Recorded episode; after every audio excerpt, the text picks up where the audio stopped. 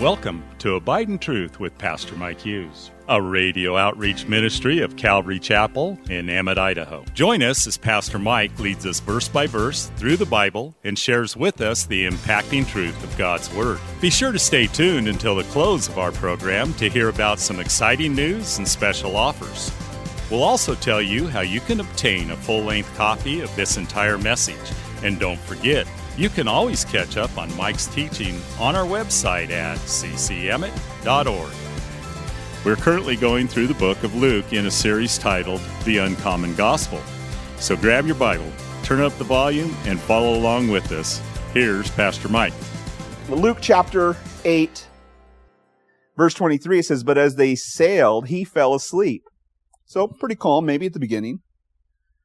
And the windstorm came down on the lake, and they were filling with water and were in jeopardy. Now, I am from southeast Idaho, Pocatello to be exact, where the wind never stops blowing. You, if you go there, you wonder why everybody's hair is a mess.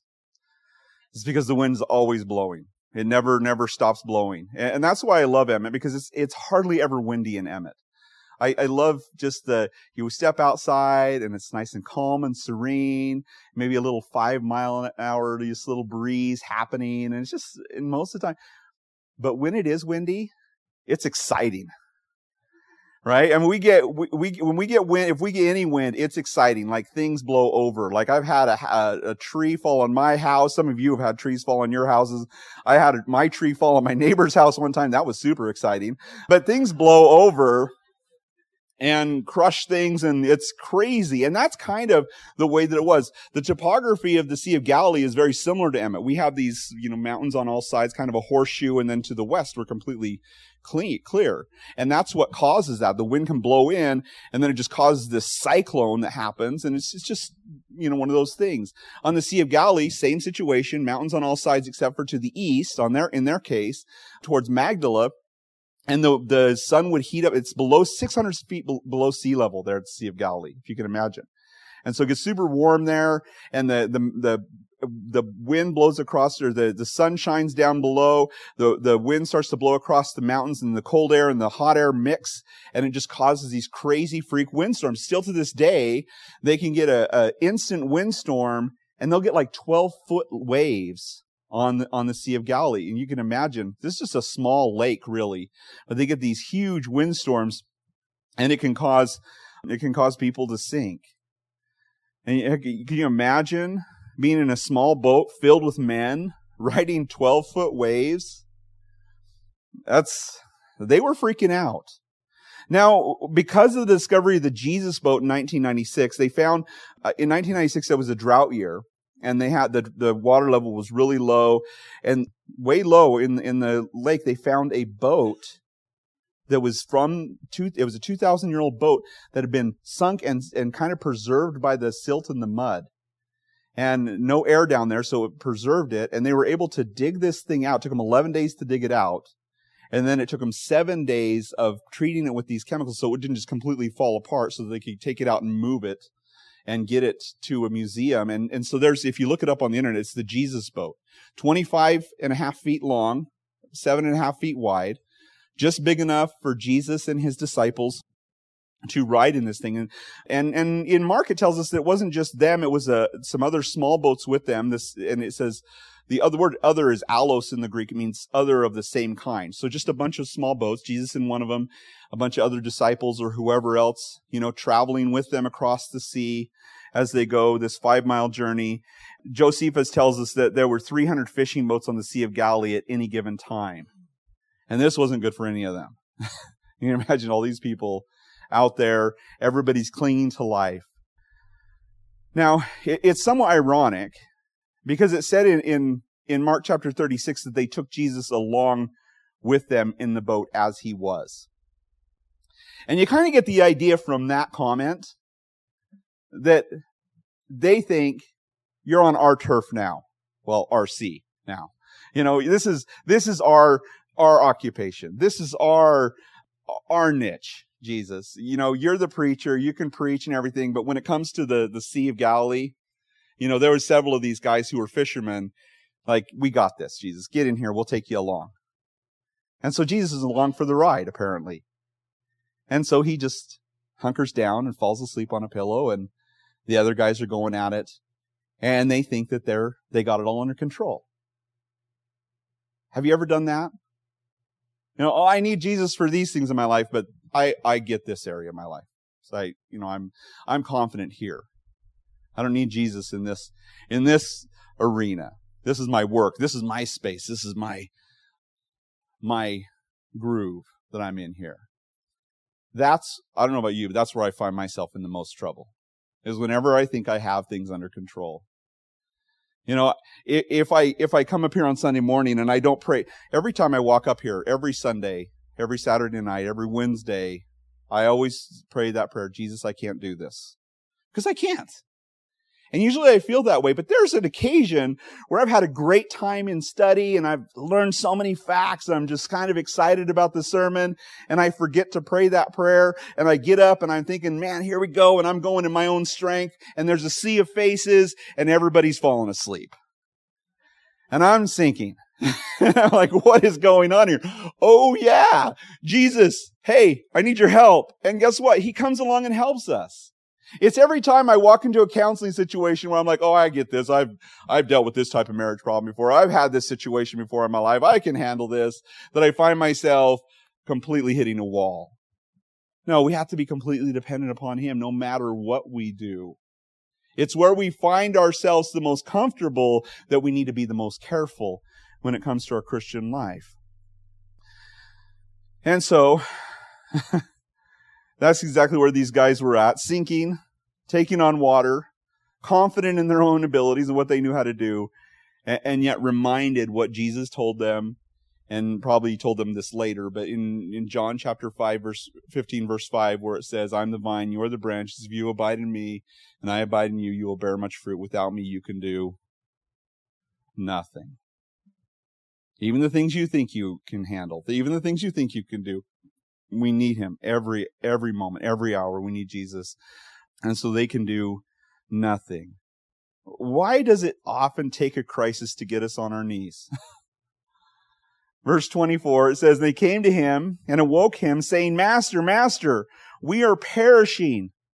Then he arose and rebuked the wind and the raging of the water, and they ceased, and there was a great calm. You know, I, I don't think there's probably a movie. I don't know if there's any movie of this happening. I'm sure there's this scene, but I love the, I think the best one is Veggie Tales. And it's not this scene. It's actually the Jonah one where Jonah's, you know, he's in the, in, in the ship and they, he's like, just cast me over, you know, and they throw, so they throw Junior Asparagus into the water. And the second he hits the water, it's like this crazy sea. And then all of a sudden it goes, bloop, and there's like a bird in the sky and it's like blue all of a sudden. It's like instant. I love that because that's probably what this was like. It's like this crazy raging scene. He's like, peace, be still. And it's still perfectly still. Everything just calm and beautiful and serene. I mean, it had to have been shocking based on the response that we're going to see in a moment. But, but I always wondered, you know, I mean, they have to, you know, finally they get on their knees. They get on their knees to wake up Jesus, you know, Jesus, wake up. We can't handle it anymore. And I always wondered, as a new Christian, I wondered, how in the world could somebody sleep under these conditions? I mean, how in the world could somebody be that tired to sleep? When, you know, I mean, you think that things start to get crazy, that's when you wake up, right? And you're like, what is going on? You know, and you get up. You know, we're going to die. Water splashing in the boat. He's just sleeping. Mark tells us he's sleeping on a pillow. he brought his, my pillow. no, no, it's it was a oarman's pillow is what it's where the Orman would sit. You know, he's, resting on that, he's sleeping. And I didn't realize how ti- how somebody could be this tired until I went to India. And when I was in India, we had a 22 hour flight. We were a day late, so we had all this stuff. We it was kind of crammed in. We had to hit the ground running. We got off the plane. We got into this big jeep type of thing, like a bigger thing, and we're traveling. And like I'm watching as we're going up this mountain road, and it's not like I mean these are these aren't even roads. I mean it's, it's crazy. It's mountain, you know, boom, boom, you know, trying to go up this road, and some of these Indian guys are just sitting there sleeping. I'm like, how is he sleeping? You know, and we do that head, you know, that thing you wake up, right? But they're doing that all the time anyway. So I guess they're used to it. And like, yes, you know, they always bob their heads. Their heads are on a swivel. So they're just like doing that as they're sleeping. You know, how is this guy sleeping? And, and then we're coming down the mountain and I'm so exhausted. 22 hours. I didn't hardly sleep on the plane and then, you know, all day long and it's nighttime now and we're heading down the mountain and we had to have our luggage, like all of our luggage was, all my luggage, my suitcase and my backpack were on my lap and I fell asleep. And we're going down the mountain, which was even rougher than going up the mountain. And it was like, boom, boom, boom, boom. And my head's just hitting the thing and I'm sleeping. I'm out. There's nothing that could keep me awake. Ever been that tired? I was talking to a guy last week. He's like, I was so tired at service. He was here last week. I'm not going to tell you who it was, but he was so tired at service. He said, I got out of my seat and I walked into the hallway and I was standing there. And he says, and I fell asleep standing up.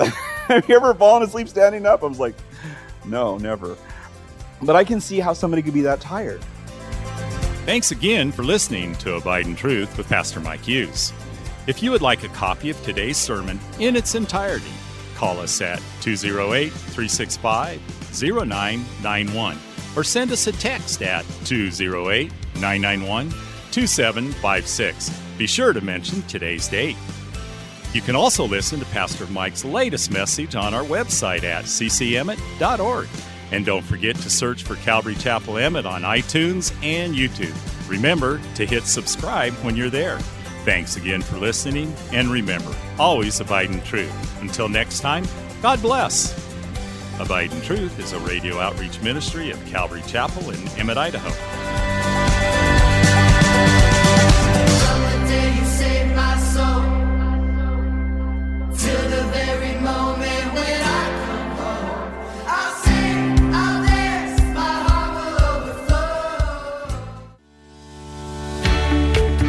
Calvary Chapel of Emmett would like to invite you to watch our services live on Facebook. You can watch us every Sunday morning at 8:30 or 10:30.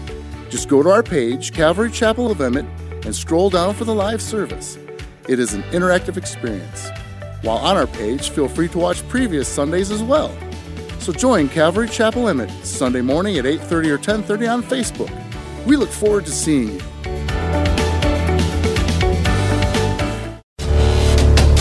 Calvary Chapel of Emmett would like to offer you a free gift for joining us today. Right Now Media. Right Now Media has been called the Netflix of Christian Bible studies. With over 30,000 Bible study and discipleship videos, there's even tons of Christian cartoons for the kids. To get your free account to Right Now Media, just visit our website at ccemmett.org forward slash right now. That's ccemmett.org forward slash right now. And God bless.